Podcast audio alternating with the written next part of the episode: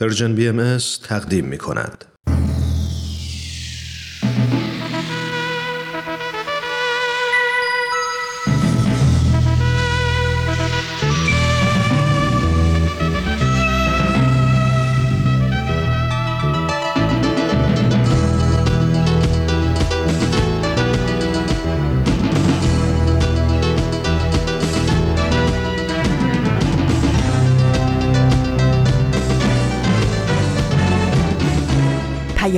دوست.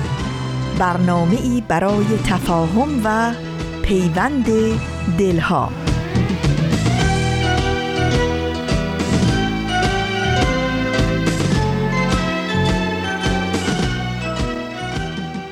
گر همی خواهی که باشی رستگار رخ مگردان ای برادر از سکار.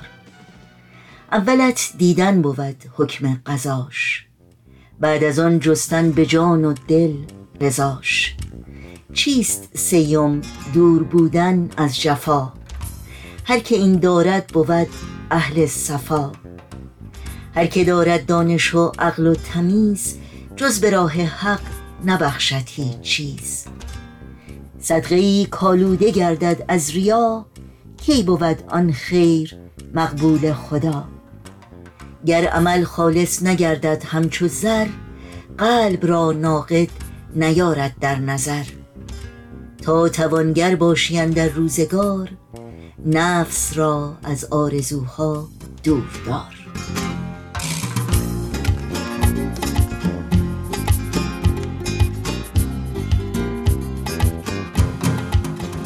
درود بیکران ما به شما شنوندگان عزیز رادیو پیام دوست. در هر کوی و برزن و دشت و دمن این دهکده جهانی که با برنامه های امروز رادیو پیام دوست همراهی می کنید امیدواریم دلشاد و تندرست و سرفراز باشید و از گزند روزگار در امان.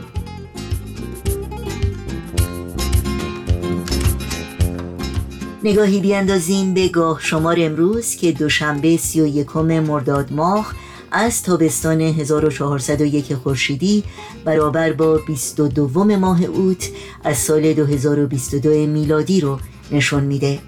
پند وزین و متین عطار نیشابوری شاعر و عارف بلند آوازه ایران زمین که در قرن پانزدهم میلادی میزیسته سرآغاز پیام دوست امروز ما بود که امیدواریم شما هم از اون بهره و فیض بردید. و برنامه هایی که در طی ساعت پیش رو از رادیو پیام دوست تقدیم می کنیم این روزها دوازده فانوس و اکسیر معرفت خواهند بود که امیدواریم از همراهی با اونها لذت ببرید.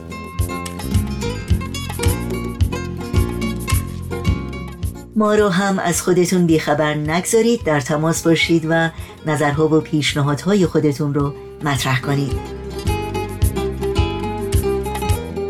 ایمیل آدرس ما هست مثل همیشه info at persianbms.org شماره تلفن ما مثل همیشه 001 703 671 828 828 و البته شماره ما در واتساپ هست 001 240 560 24 14 همه برنامه های رادیو پیام دوست در شبکه های اجتماعی زیر اسم Persian BMS در دسترس شماست و در صفحه تارنمای ما Persian اطلاعات کامل راه های تماس با ما و اطلاعات برنامه ها رو می‌تونید جستجو کنید. همچنین برای دریافت خبرنامه سرویس رسانه فارسی باهایی در صفحه نخست همین وبسایت. در قسمت ثبت نام در خبرنامه ایمیل آدرس خودتون رو وارد بکنید تا اول هر ماه در جریان تازه ترین برنامه ها و فعالیت های سرویس رسانه فارسی باهایی قرار بگیرید.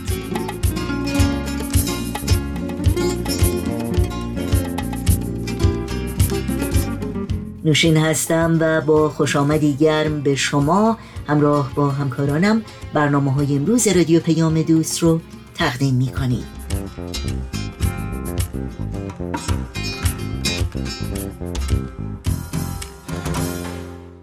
و اما این روزهای امروز معرفی سایت باهایان ایران هست یا bahaisofiran.org که اگرچه چند سالی است برپا شده و قبلا هم در مورد این سایت در این برنامه صحبت کردیم اما با توجه به توسعه بیشتر این سایت و تنوع روزافزون موضوعات اون جا داشت که این معرفی رو تجدید کنیم و از همه شما هموطنان عزیز ایرانی چه باهایی و چه غیر باهایی دعوت کنیم تا حتما از این سایت یعنی تارنمای باهایان ایران دیداری کنید و با مطالعه مطالب و متون اون با تاریخ و تعالیم آین باهایی و همینطور فعالیت های جامعه جهانی باهایی آشنا و آشناتر بشید. این سایت حقیقتا فضای بسیار آموزنده و الهام بخشی رو برای همگان فراهم می‌کنه. به خصوص با ارائه دیدگاه آین بهایی در مورد مسائل مهم اجتماعی مانند برابری جنسیتی، نقش زنان و مردان در ساختن یک تمدن جهانی، محیط زیست، حکومتداری، صلح، یادگیری جمعی و غیره و غیره. مطالبی که بدون شک گفتمانهای هدفمند ما رو غنیتر خواهند کرد و اندیشه ها و افکارمون رو لطیفتر و عمیقتر.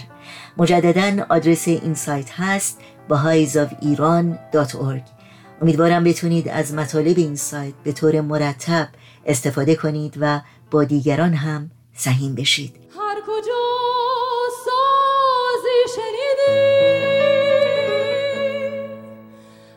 دلی رازی شنیدی. شعر و آوازی شنیدی. چون شدی گرم شنیدم. وقت آه از دل کشیدم.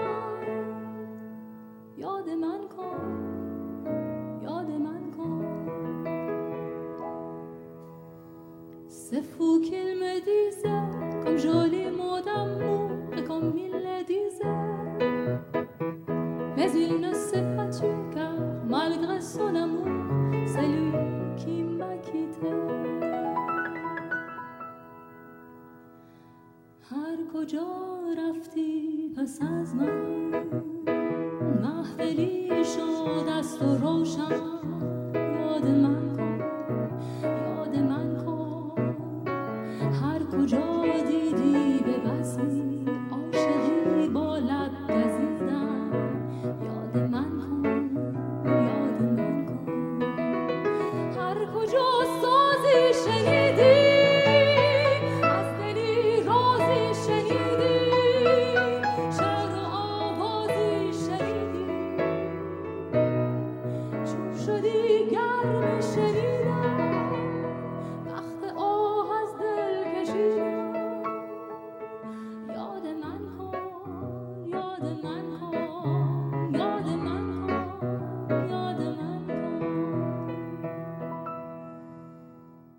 این شما شنوندگان عزیز رادیو پیام دوست و این هم معرفی یکی دیگر از تعالیم اساسی آین بهایی در برنامه دوازده فانوس که همکارم فریال اجرا می‌کنه.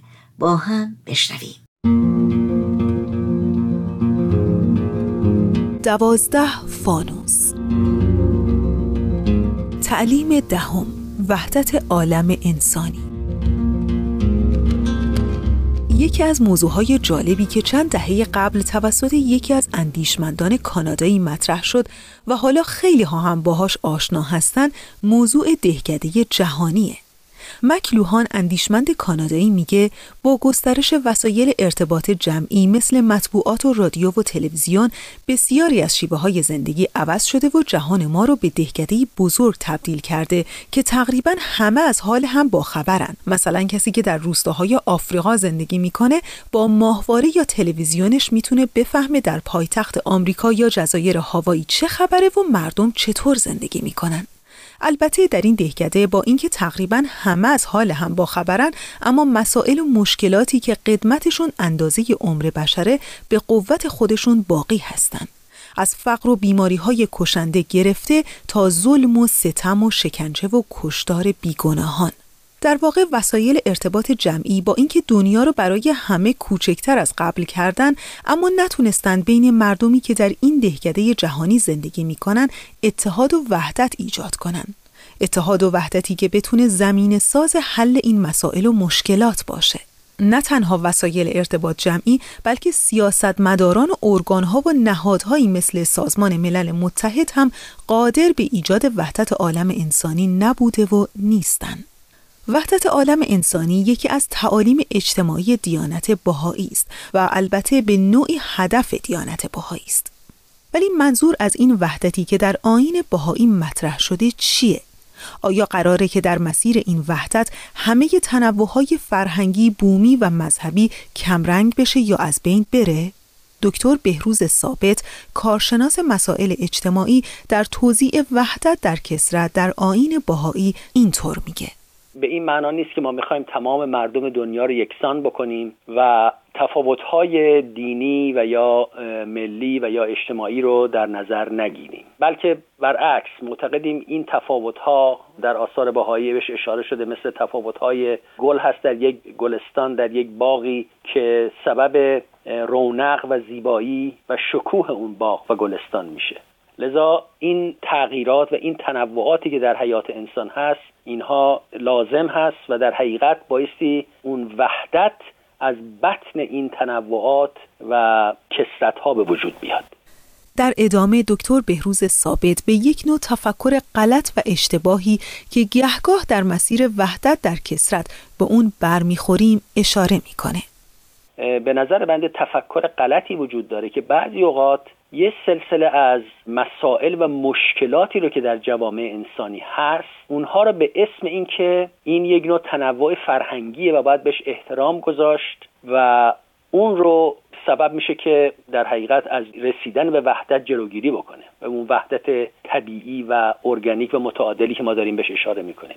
یعنی فیلم مثل اگر یک جامعه بنابر عقاید مذهبی و یا فرهنگی خودش. دخترها نباید به مدرسه برن و بگن این فرهنگ ماست. هدف باهایی نیست که این فرهنگ رو هم بیاره و بخواد در وحدت بهش رسمیت و مشروعیت بده. نه یک قالب وسیعتر اون رو ما اسمش تنوع نمی‌ذاریم اسمش رو کسرت نمی‌ذاریم.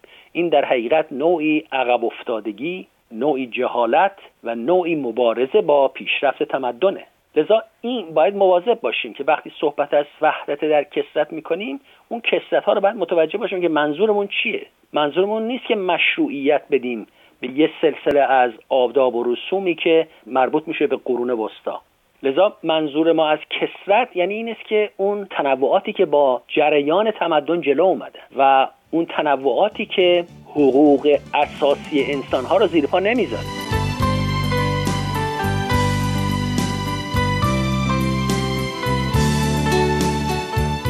فرح دوستار جامعه شناس معلف و کارشناس امور سیاسی وحدت در کسرت رو به وحدت بین اعضای یک خانواده تشبیه می‌کنه. همون گونه که فرزندان یک خانواده با وجود اینکه تفاوت‌های فاحش با هم دارند هم از نظر جنسیتی و هم از نظر خصوصیات اخلاقی ولی در عین حال خودشون رو اعضای یک خانواده می‌دونن. به هم مرتبط می‌دونن و به هم مهر میورزن. به همین ترتیب انسان ها و یا ممالک مختلف و یا اقوام مختلف با وجود اینکه متفاوتند و هر یک خصوصیت های قومی خودشون رو دارن ولی در عین حال به عنوان نوع بشر با همدیگه در یک سری از مسائل شریک و سهیمند. و از دیدگاهی دیگه مهدی خلجی پژوهشگر الهیات اسلامی از آرمان صلح جهانی صحبت می‌کنه که می‌تونه دارای چه خصوصیاتی باشه. آرمان صلح جهانی که تعبیر دیگری است از اون وحدت عالم انسانی. اونجور که من می‌فهمم آرمان صلح جهانی این که انسان ها ملت ها اقوام متفاوت در صلح و آرامش با هم زندگی کنند. چرا؟ به دلیل اینکه همه اینها در نهایت انسانه و یک چیزی به نام انسانیت اونها رو به هم پیوند میده. یعنی یک امر واحدی در میان همه اینها مشترک هست به نام انسانیت که باعث میشه یک عالم واحدی برای همه اینها ساخته بشه به نام عالم انسانی. این یکی از درخشانترین و متعالیترین آرمان های بشریه و هیچ شکی نیست که یک آرمان مقدسی است. علت این هم که مقدسه این هست که ورای یک شخص و یک قوم و یک ملت و یک دین هست بلکه به همه انسان ها در همه زمان ها و در همه مکان ها تعلق داره و این خیر قایی است یعنی خیر نهایی است. به دلیل اینکه فراگیرترین نوع خیره. در ادامه مهدی خلجی در پاسخ به این سوال که دستیابی به چنین وحدتی و یا به تعبیری آرمان صلح جهانی چگونه است اینطور توضیح میده. اما اینکه آیا چنین چیزی دستیابی بهش آسان هست طبیعتا فکر می‌کنم که همه ما اعتقاد داشته باشیم که دستیابی به اون آسان نیست. انقدر تضادها در جهان انسانی هم بین افراد هم بین ملت ها هم بین اقوام متفاوت زیاد هست و عمیق هست و اون هم انسانی هست. یعنی تضادها هم از خصلت انسانی ما برمیاد که به هیچ وجه نمیشه تصور کرد که یک روزی روی این کره زمین هیچ ظلمی به هیچ کس نشه. همه انسان ها خودشون رو شبیه هم برابر با هم و با هم یکی بدونند. اونچه که مهم هست اینه که ما تلاش بکنیم که اختلاف ها و تضاد ها که واقعیت گریز ناپذیر انسانی است در چارچوبی صورت بگیره که به خشونت و جنگ و خونریزی منتهی نشه.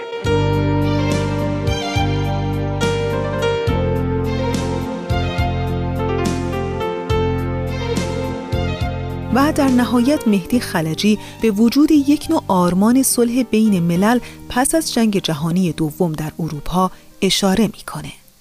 آرمان صلح بین ملل از دستکم پایان جنگ جهانی دوم در اروپا جا افتاده و انقدر جا افتاده که خیلی سخت میشه تصور کرد که بین کشورهای اروپایی در آینده نزدیک بر سر تضاد منافع مثلا جنگ بشه و به رغم اینکه همه این کشورها با هم تضاد منافع دارن. هم تضاد منافع سیاسی دارن هم تضاد منافع فرهنگی و اقتصادی دارن و با هم بحث می‌کنن با هم رقابت می‌کنن. ولی تمام این رقابت ها و ناسازگاری منافع در چارچوبی است که صلح رو تهدید نمی‌کنه.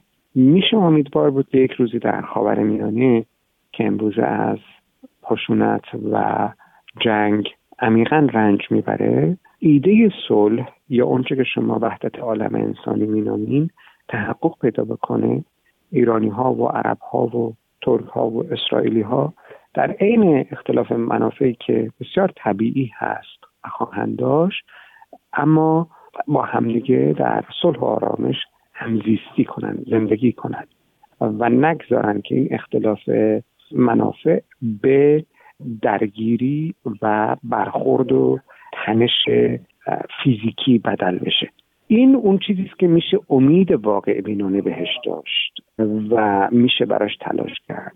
البته مفهوم وحدت عالم انسانی از جنبه اعتقادی صرف فراتر میره و به مرحله اجرایی می‌رسه. یعنی به نظر می‌رسه که میبایست در ساختار و نظام اداری جهان تغییراتی ایجاد بشه تا منعکس کننده اصل وحدت باشه.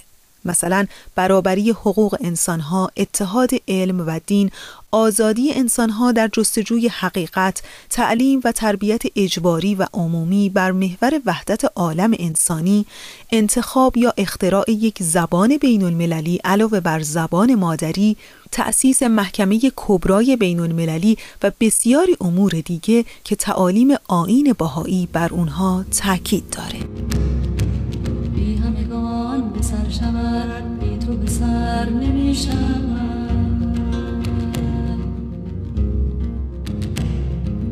داغ تو داغ در این دلم. جای دگر نمی شود جای نمی با برنامه دوازده فانوس از رادیو پیام دوست همراه بودید. توجه داشته باشید که همه برنامه های رادیو پیام دوست و برنامه های دیداری سرویس رسانه فارسی باهایی در شبکه های اجتماعی فیسبوک، یوتیوب، SoundCloud، اینستاگرام و تلگرام زیر اسم Persian BMS در دسترس شماست. امیدواریم مشترک رسانه ما باشید برنامه ها رو به اشتراک بگذارید و با ما تماس بگیرید. آدرس تماس با ما در کانال تلگرام هست at Persian BMS contact.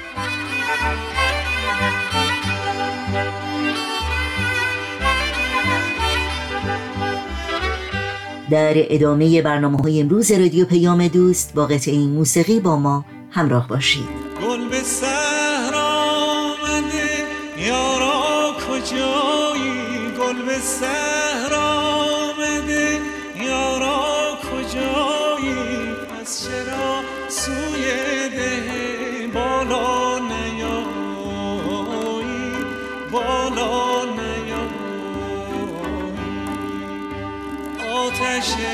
عشقت به جانم آتش عشقت به جانم. شعله خیزد از دلم از استخوانم از استخوانم آتش عشقت به جانم آتش عشقت به جانم. شعله خیزد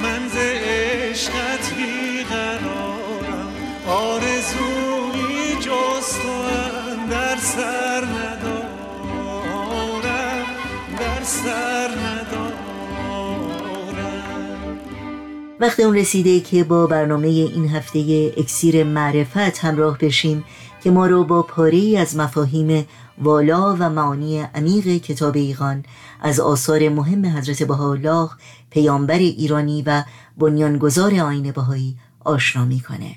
توجه شما رو به این برنامه جلب می‌کنم. اکسیر معرفت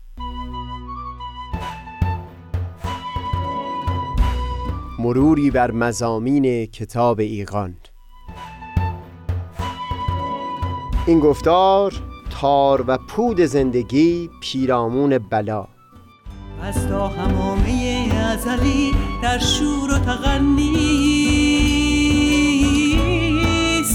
گوش قلب را از سروش او بی بهره مکن.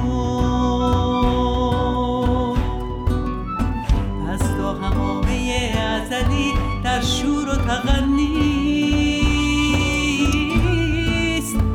گوش قلب را از سروش او بی بهره مکن. گوش قلب را از سروش او بی بهره مکن.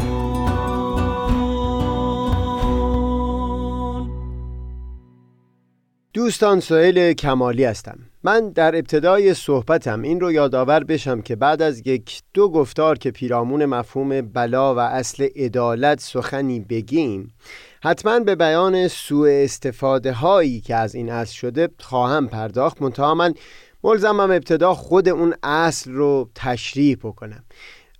قدری شکیبا باشید تا بعد از توضیح مطلب به وارسی انحرافات هم برسیم.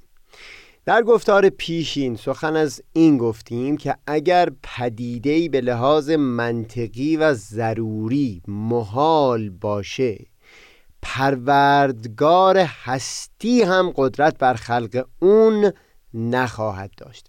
به عنوان مثال از دایره ای سخن گفتیم که دارای زاویه باشه و بیان کردیم که از اونجا که تعریف دایره به طور ضروری و منطقی نمی‌تونه دارای زاویه باشه پروردگار هستی هم قدرت بر خلق همچو دایره ای نخواهد داشت. همچنین موردی را از خود کتاب ایقان و بیانات فرزند شارع آین بهایی حضرت عبدالبها نقل کردیم. در این خصوص که تبدیل کردن نیستی محض به هستی و یا تبدیل کردن هستی به نیستی محض این هم ضرورتا و منطقا محال هست. بر همین اساس نتیجه گرفتیم که اگر نانیکویی های آدمی اثرش از عالم محو نمیشه این معناشون نیست که پروردگار عالم از سر کینه و انتقام جویی شوق اجتناب ناپذیری به مجازات داره بلکه این جریان یعنی محو نشدن اثر نانیکویی ها صرفا یک اصل ضروری در بطن همین عالم وجود هست که حتی قدرت پروردگار هم به همین ضرورت منطقی محدود هست.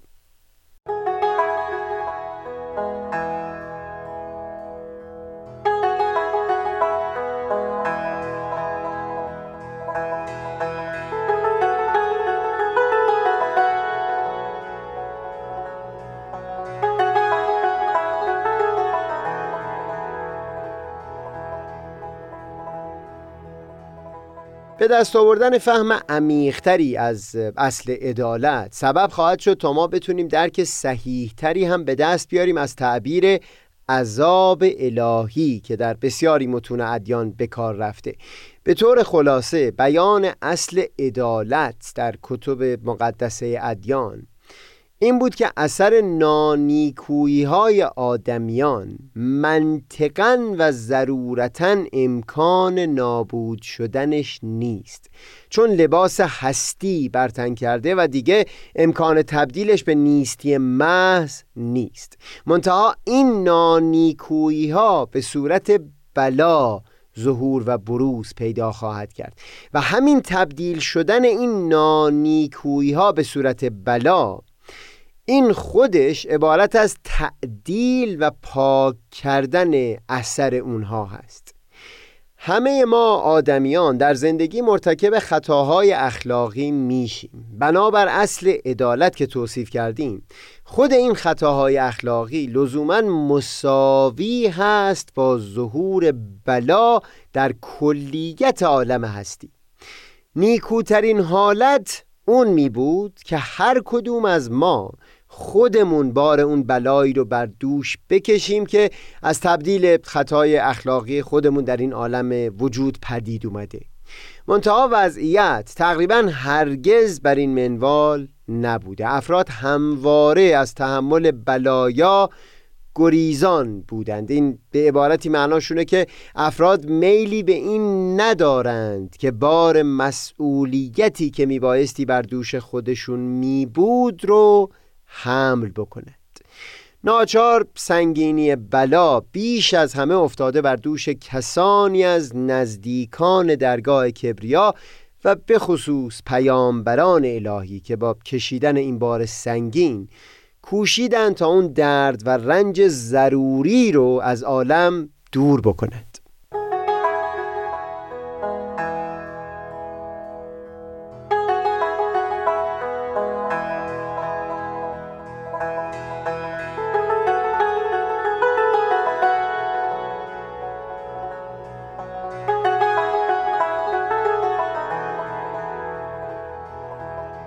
بگذارید من اول برای تشریح مطلب از چند تا مثال روزمره استفاده ببرم و در گفتار بعد شواهدی را از متون مقدسه نقل می کنم به عنوان منبع این اصلی که بیان کردیم. مثال ها رو در سه رده مختلف بیان خواهم کرد. فرض کنید در یک خانواده پرخرج و ایالوار یکی از افراد قادر به کار در خونه از زیر بار مسئولیت شانه خالی می‌کنه و کمکی در تأمین هزینه های خونه نمی‌کنه.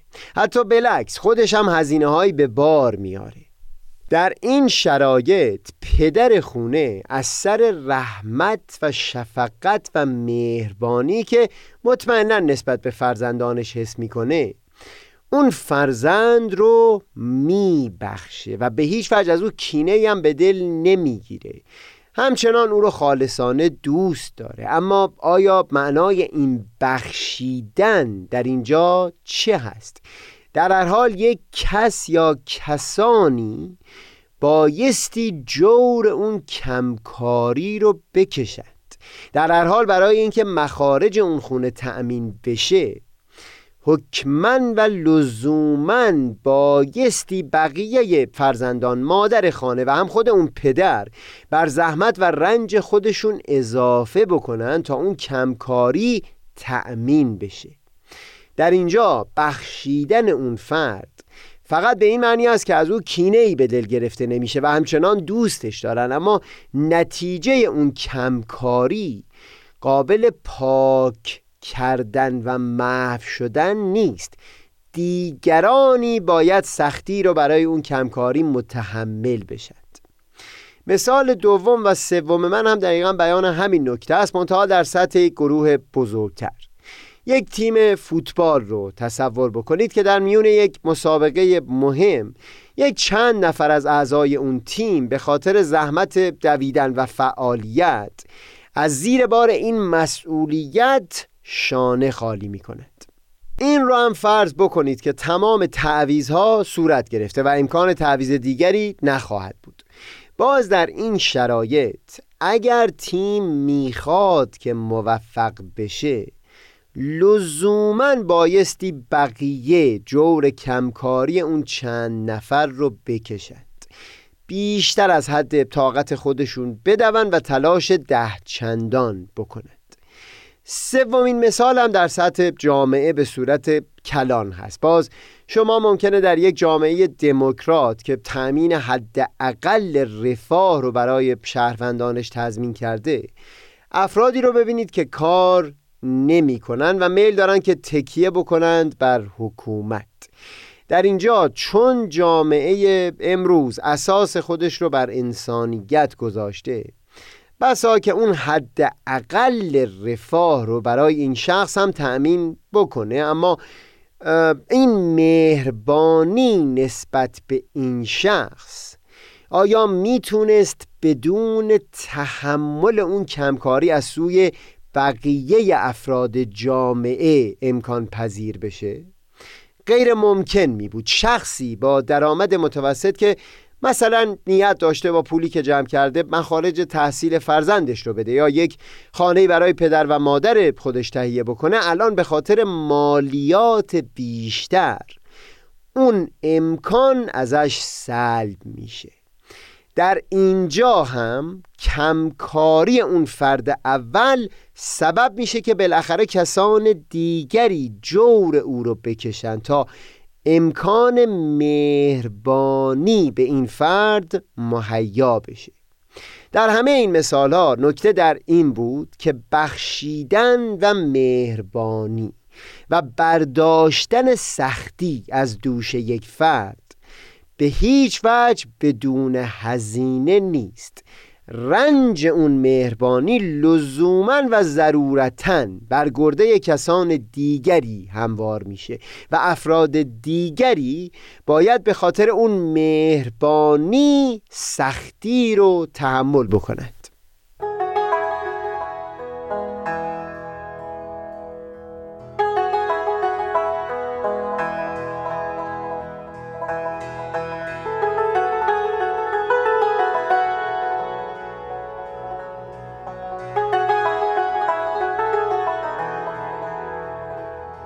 مثال ها که بیان کردم همه نمونه های ملموس در زندگی ما بودن و لذا به راحتی قابل فهم هستند. اما وقتی مسئله به سطح کلیت عالم هستی می‌رسه و کیفیتی که در این جهان به طور کلی وجود داره اینجا چون همه چیز قابل لمس و قابل رؤیت نیست یک قدری دشوارتر میشه فهم مطلب. به خصوص اینکه منبع ما برای فهم مطلب در این مورد بیشتر محدود خواهد بود به متون کتب آسمانی. شاید بشه در پرتو مثالهای بالا نانیکویی آدمیان یا خطاهای اخلاقی را هم شبیه به نقص و کمکاری فهم بکنیم و باز دوباره این نقص و کمکاری میبایستی به نحوی جبران بشه تا باز اون حالت عدم تعادلی که پدید اومده به سمت تعادل برگرده. در مثالهای بالا که زدیم بهترین حالت این می بود که خود اون فرزند کمکار خود اون عضو تیم که تلاش نمی‌کنه و یا خود اون فرد عاطل و بیکار. این ستا خودشون به خود بیان و سعی بکنن تا جبران مافات بکنن و بار مسئولیتی که بر دوششون بوده رو خودشون حمل بکنن. در غیر این صورت کسان دیگری بایست این رنج رو بر خودشون هموار کنند بیرون از این مثال ها و در همین کلیت عالم هستی بحث از این هست که هرگاه همچون معرفت و هوشیاری در دل یک شخص پدید اومده باشه نسبت به مسئولیتی که بر دوشش هست به خاطر همه خطاهایی که مرتکب شده. از یک سو او در بدیهی ترین و ملموس ترین حالت این رو لحاظ خواهد کرد که بار اون خطا رو خودش بر دوش بکشه. به عنوان مثال اگر فرد مرتکب قتل شده از اثر این معرفت این رو لحاظ بکنه که خیشتن رو تسلیم قانون اجتماع بکنه تا جامعه انسانی بر اساس اصل عدالت اون خطا رو کیفر بکنه. یعنی مسئولیت اون خطا رو خودش پذیرا میشه و مجازات اون رو هم به جان می‌خره با تیب خاطر.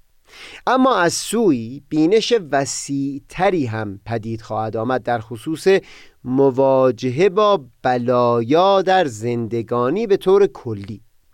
بد نیست این رو در اینجا مختصرا بیان بکنیم و تفصیلش رو بگذاریم در گفتار بعد پی بگیریم.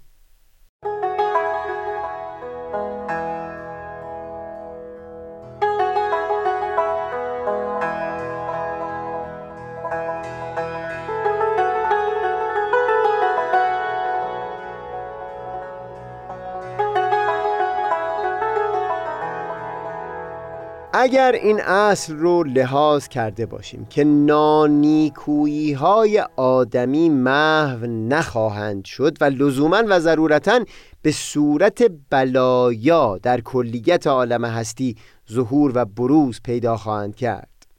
و هم از سوی اگر این اصل بدیهی رو لحاظ بکنیم که هر انسانی لابد در زندگانی مرتکب خطاهای بسیاری خواهد شد. نتیجه ضروری این خواهد بود که هر انسانی تحمل سهمی و بخشی از بلایای این عالم وجود بر دوشش هست. همچون معرفتی سبب خواهد شد که آدمی در مواجهه و برخورد با بلایا در عین حال که تلاش می‌کنه چاره نیکویی برای مقابله با اون بلا پیدا بکنه. اما مادامی که با اون بلا دست به گریبان هست این آرامش و رضایتمندی رو هم در دل لمس بکنه که مسئولانه باری رو که سهم خودش بوده بر دوش می‌کشه. چه بسا همچو معرفتی در عالی ترین شکل خودش سبب بشه فردی میل بکنه باری بزرگتر از حد مسئولیت خودش بر دوش بکشه. این همون بینشی است که در متون ادیان و از جمله آثار حضرت بهاءالله با این عبارت بیان میشه که به دعا بلا را طالبیم. و نمونه هم در تاریخ ادیان برای اون یافت میشه. دقت بکنید که در همچون نگاهی دلیل این رضایتمندی نسبت به بلا صرفا مفهوم رضا به قضای الهی و یا توکل بر پروردگار نیست. در اینجا دلیل این رضایتمندی نسبت به بلا هوشیاری و معرفتی هست نسبت به اصلی در خود عالم هستی که بر اون اساس فرد میل پیدا می‌کنه مسئولانه تحمل بکنه سهم خودش رو از بلایا که گزیری از اونها برای کل آدمیان نیست. و اما تا این شوق در دلش پدید بیاد که بیشتر از اون سهم سختی و دشواری بر دوش خودش هموار بکنه. از سر فداکاری برای راحت سایر خلق. بگذارید صحبتم رو با یک بیان از حضرت بحالات اللوح اصل کل الخیر به آخر برسونم که به این مضمون فرمودند. خوشا به حال آن کس که باری بر دوش حمل کرد اما خود باری بر دوش دیگران نشد. خلاصه حرف من در این بخش از گفتگو این هست که اگر نفسی با تیب خاطر سهمی از اون بلایا که گزیری و چاره از تحمل اون نیست رو. با رضایتمندی پذیرا شده باشه. باری بر دوش حمل کرده. در غیر این صورت خود باری خواهد شد بر دوش دیگران. بگذارید در گفتار بعد طبعات معرفتی و هم اجتماعی دیگری از این اصل رو با هم گفتگو بکنیم. خوش ساحتی است. ساحت هستی.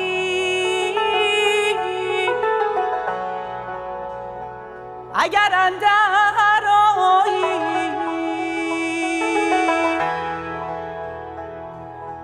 نیکو بساطیست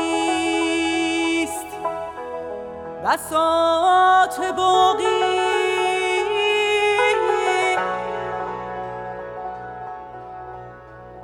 اگر از ملک فانی برتر خرامی.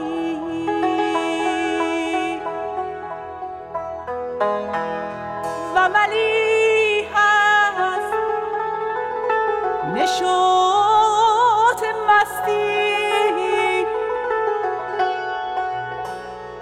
اگر سوغر معانی از ید غلام الهی بیا شامی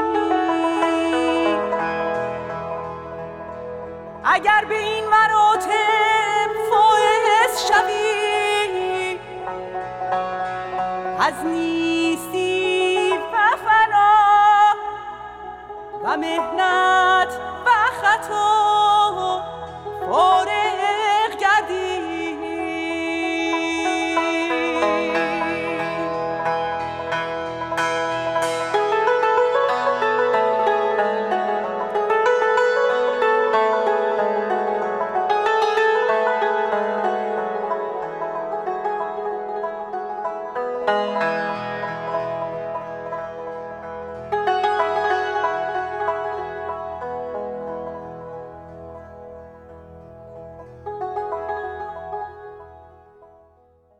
شنوندگان عزیز رادیو پیام دوست همونطور که در روزها با هفته های گذشته شنیدید برنامه های روزهای پنج شنبه ما مخصوص به کودکان، مربیان، والدین کودکان و دوستانی است که مشتاق یادگیری بیشتر درباره گروه سنی 6 تا 11 سال هستند. این برنامه ها همچنین در کانال ویژه‌ای با عنوان دردانه که از کانال های وابسته به رسانه Persian BMS در دسترس شماست. و البته یادآوری کنم که در تارنمای سرویس رسانه فارسی بهایی Persian Bahai Media dot org دردانه صفحه مخصوص خودش رو داره و همه برنامه های این مجموعه رو یک جا در اختیار شما قرار میده. امیدواریم در مورد این صفحه اطلاع رسانی کنید و برنامه های اون رو به دیگران هم معرفی کنید.